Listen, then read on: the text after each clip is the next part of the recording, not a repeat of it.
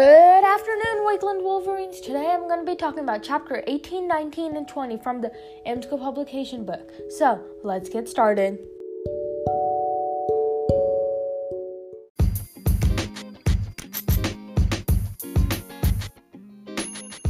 One thing I had a hard time and struggled with was the definition and what was Christaller central place theory. But after researching and watching videos and rereading that specific section, I was able to understand that it was a theory that explained the distribution of services based on the fact that settlements serve as center of market areas for service. This meant that the largest settlements were fewer and further apart than the smaller settlements that provided service for a large number of people who are willing to travel further.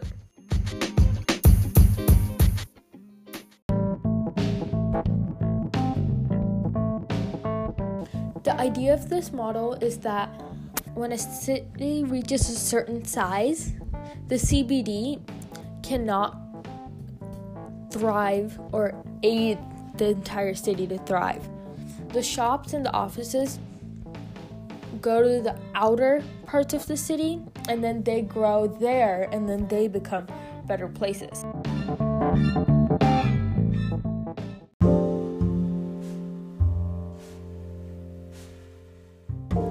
Another thing, specifically in the AMSCO publication book, but not in class, that I had a hard time comprehending was the multiple nuclei model. This was developed by geographer Chauncey Harris and Edward Ullman by studying changes in cities in the 1940s. This suggested that the nuclei model that the functional zonation occurred around multiple centers or nodes. The characteristics of each node either attracted or repelled certain types of activities. The result was a city that consisted of a patchwork of land use, each with its own center or nucleus. So, specifically, this model was based off the concentric zone model and the sector model, and this the layout was based off of the city Chicago, which is, is not surprising news considering that a lot of them are. So I had a hard time comprehending this first because it was like a of models, is what I would call it, and it was just a overload of models, possibly. I'm not sure, but usually models are like circle and it's like outside in, or it's like that. And then this one was kind of personally just like a little off. But as I got to look at it and read it, read about it more, and whenever I got one of my friends to teach me about it, I was able to understand it more.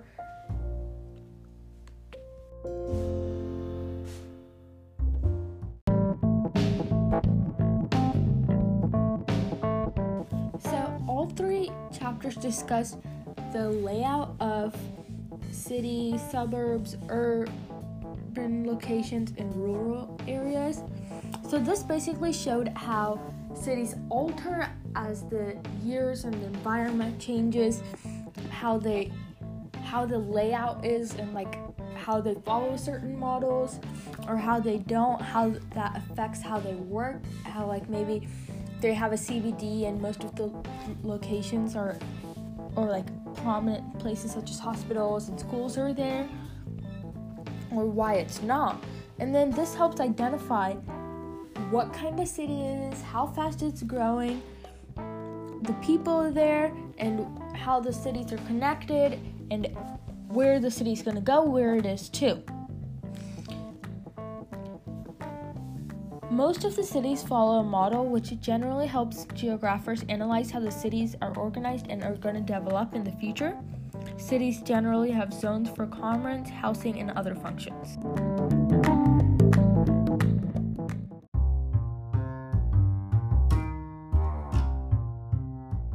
So currently in class we're doing this thing where we draw out our own city based off a model we saw or maybe emergence of a model.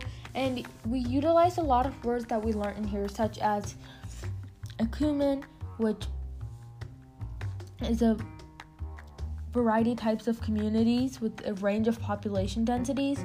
And then we have to be decide if our city is going to be an urban place, a suburb, or a rural area based on the population if there was maybe a lot of reurbanization at one point or exurbanization where people left because of a scenario such as World War One, Two.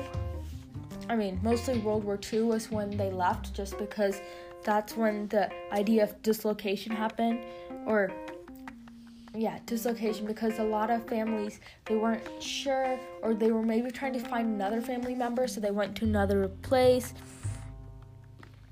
or they left as a refugee and then maybe wanted to return back home.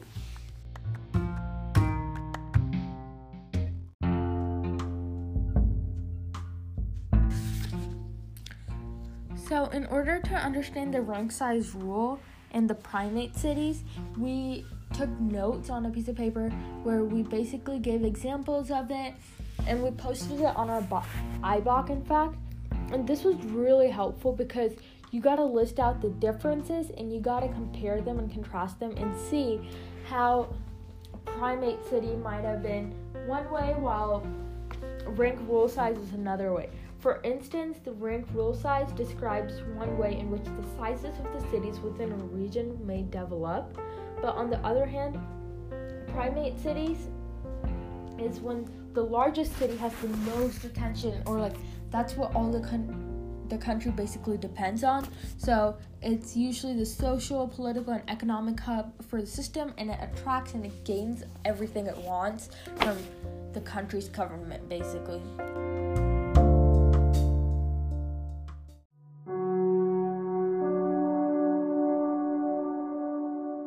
So, my favorite part was learning about suburbanization because, like I stated previously, we also learned about this in humanities. We learned like the causes and effects, how it positively influences the negative aspects of it. For instance, one negative aspect would be that, like, because it's so far away, most of the people tend to work in cities, so if they do, they have to take long commutes to their work, such as a car, and this is very bad for the environment because it's a lot of pollution. But there's a lot of causes on the other hand because the price of these lands were very low. So it was way more affordable for a lot of the population or like the middle class. And the suburbanization growth was way less than the city growth. And the other thing was Another negative impact was that suburbanization tended to have a lot of crimes, but before a lot of people lived in suburbs, and when they did, there it didn't have a lot of uh, crime. But then after like in recent time periods a lot of people have been moving to cities and so the crime has been increasing there and cities have become more safe in fact though that's very hard to believe but there's also causes of suburbanization. For instance, in the um, publication book, it states how several causes contributed to the growth of suburbanization in North America after World War II. Some reasons were like economic expansion, greater purchasing powers for families, a better lifestyle. Maybe they wanted to go back to their original lifestyle. Maybe they were finding a lost family member. Maybe they were feeling a sense of lostness after the dislocation that happened in World War II, and a lot of people didn't know where they were, what they stand for. It was just basically a sense of lostness, which led to the lost generation and the age of anxiety and all.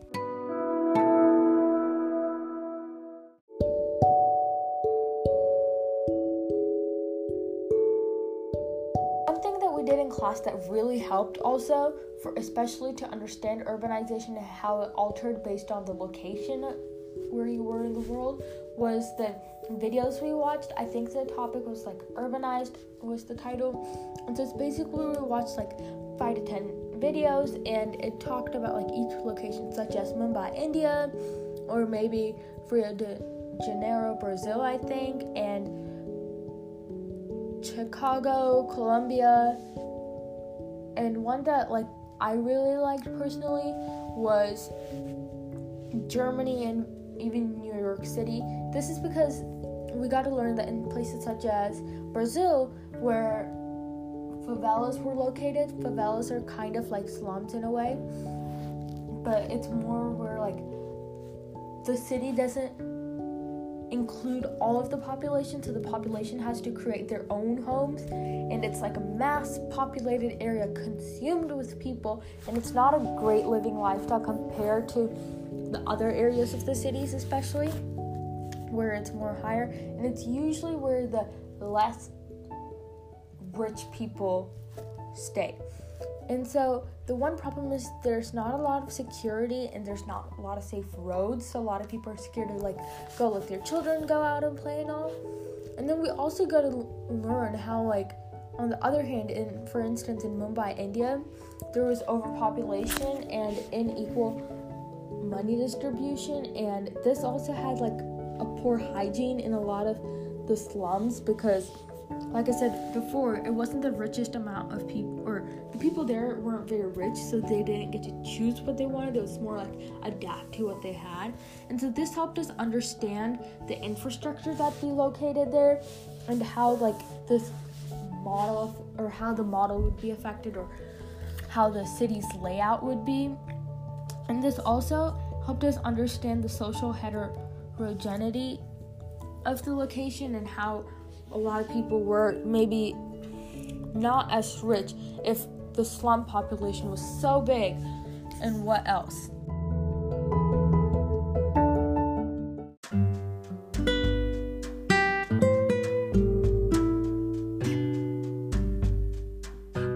So for the why of the where, I decided to do mosques. This is because mosques has been a topic we covered before in religion when we talked about um, Islamic or Muslim locations and regions where mosques are very important because the religion plays a very important role, if not the main role, in everyone's life there. And so, a lot of cities shaped by the spread of Islam are commonly in the Middle East, North Africa, and parts of Spain and East Africa. So, those places, or those cities more specifically, they typically revolve around a mosque. The mosque is the center, it's the biggest part. It's like the first thing, it's maybe the tallest building in that city. It attracts everything because everyone goes to the mosque to serve. And then they also play, uh, I want to say, a mu- not music, but a chant around midnight. And in order for everyone to hear, so for that purpose, so it's multifunctional use I guess, or multi the location in a way I assume, because they also get to hear it because the entire city usually needs to hear that chant at midnight. But on the other hand, there's like locations such as United States, which is urban, like cities like um, New York City, where the most prominent and the most populous buildings are in the middle.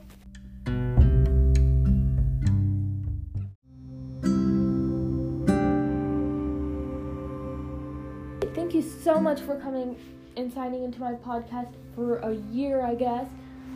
This has been an amazing experience. It has helped me voice my opinion more definitely, and I definitely hope all of you guys make a podcast at least once. It was a fun experience. I might do this again for another project or another class now that I know how this works. One thing I definitely recommend is if you want to like overcome your fear of speech or just know how like to num- to enunciate properly, I would suggest this. It's kind of helpful. I don't know if the audience really likes hearing my voice, but I had a lot of fun. Make sure to sign into next week's video, which will only be happening about music from now on because we're officially done with AP Hug other than reviewing. So if you want to review, then send me an email and I will definitely send you my review for AP Hug. Thank you so much for signing in and make sure to sign in next week for our final music video. Bye, y'all.